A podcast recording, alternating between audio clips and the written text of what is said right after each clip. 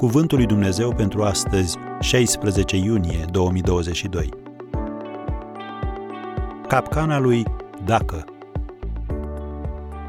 Cine se uită după vânt nu va semăna și cine se uită după nori nu va secera. Eclesiastul 11, versetul 4.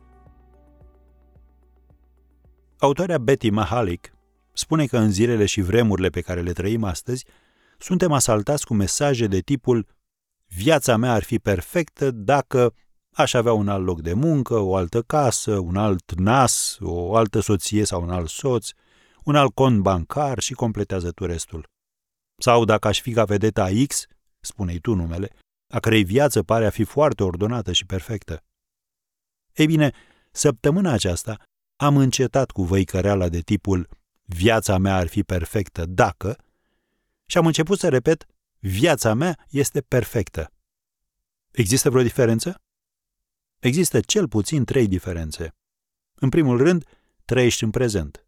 În al doilea rând, ai o atitudine mulțumitoare. În al treilea rând, îți desfășori activitatea cu ce ai la îndemână acum. Când suntem prinși în capcana viața mea ar fi perfectă dacă, pierdem legătura cu prezentul și nu mai putem fi mulțumitori. Gândește-te puțin. E greu să fii mulțumitor pentru ceva ce nu ai, iar ceea ce nu ai e situat undeva pe tărâmul viitorului. Privește în jurul tău. Ai un acoperiș deasupra capului? Ai ce mânca? Ai prieteni buni sau relații apropiate? Dacă răspunsul este da, fii mulțumitor. Probabil că te gândești, da, dar vreau să am mai mulți bani, o relație mai bună, mai mult timp pentru călătorii, să fiu mai slabă ori mai musculos sau orice altceva. Nu mai da atenție lucrurilor care îți lipsesc. Începe să te concentrezi asupra lucrurilor pe care le ai deja. Am încheiat citatul din Betty Mahalik.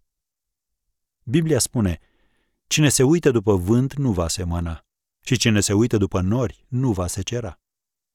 Dacă pretinzi perfecțiune și nimic mai puțin de atât, vei continua să te alegi cu nimic.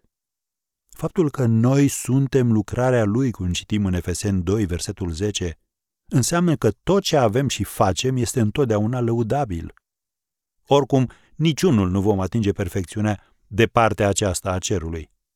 Dar stai liniștit, deoarece, cum ne asigură și Coloseni 2, versetul 10, Hristos ne-a îmbrăcat în neprihănirea sa și ne-a făcut desăvârșiți în El.